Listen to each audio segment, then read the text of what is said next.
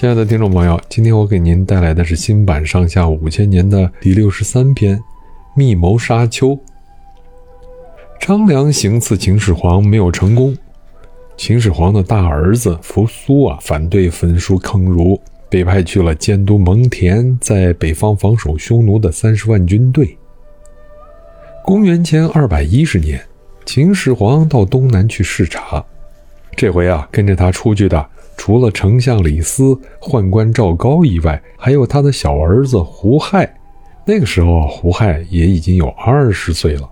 秦始皇挺喜欢他。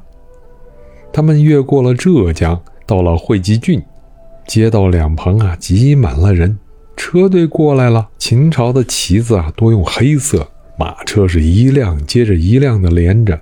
拿着长戟的卫兵和带着各种刀枪的武士，在马车前后一批一批的过来。老百姓踮着脚尖儿要瞧一瞧秦始皇。这时啊，人群中有一个二十来岁的小伙子，身材魁梧、浓眉大眼，名叫项羽。后面跟着一个年过半百的大汉，是项羽的叔叔项梁。他们是原楚国大将项燕的后代。因项梁杀人犯了罪，现在躲藏在吴中。看着看着，这项羽啊，嘴里嘀咕道：“那皇帝，我们可以夺取他的位子，自己当啊！”这背后的大汉听见了，连忙捂住项羽的嘴，咬着耳朵说：“你不要命了！”赶紧拉着小伙子从人群中溜了。秦始皇在离开会稽郡吴中时啊，身子就很不舒服。等到了平原京，就病倒了。随后的医官给他看病进药，可全不见效。七月里，秦始皇到了沙丘，这病势是越来越重。秦始皇嘱咐李斯和赵高说：“赶快写信给扶苏，让他立刻动身回咸阳。万一我好不了，叫他主办丧事。”李斯和赵高写好了信给秦始皇看。他迷迷糊糊的看了看，叫他们盖上了印，打发使者送去。他们正商量着派谁去的时候，秦始皇就已经宴驾了。丞相李斯出了个主意，说：“这儿离咸阳还有一千六百多里，哎，可不是一两天就能赶到的。要是皇上宴驾的消息传了出去，里里外外可能引起不安呢。”不如暂时保守秘密，赶回京城再做处理。他们就把秦始皇的尸体安放在车里，关上车门和车窗，放下围子，外面的人是什么也看不见。随从的人除了胡亥、李斯、赵高和几个近身的内侍以外，别的人呐都不知道秦始皇已经死了。文武百官照常在车外上朝，每天的饮食也像平时一样的送。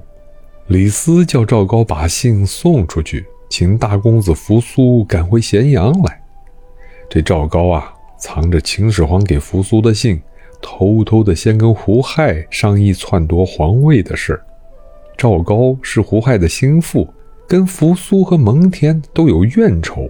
扶苏要是继位，一定会重用蒙恬，他就必然吃亏。为了这个，他要帮着胡亥夺取原本是扶苏的皇位。不用说，这胡亥啊是求之不得啊。他们逼着李斯参加到他们里头来。李斯一来怕死，二来呢怕将来不能再做丞相，哎，也就同意了。于是啊，这三个人就假造遗嘱，立胡亥为太子。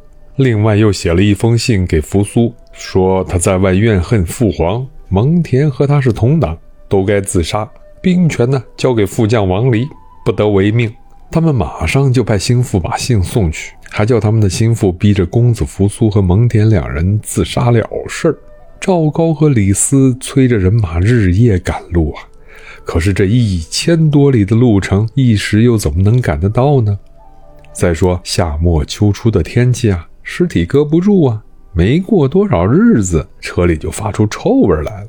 赵高便派士兵去收购鲍鱼，叫大臣们在自己车上各载上一筐。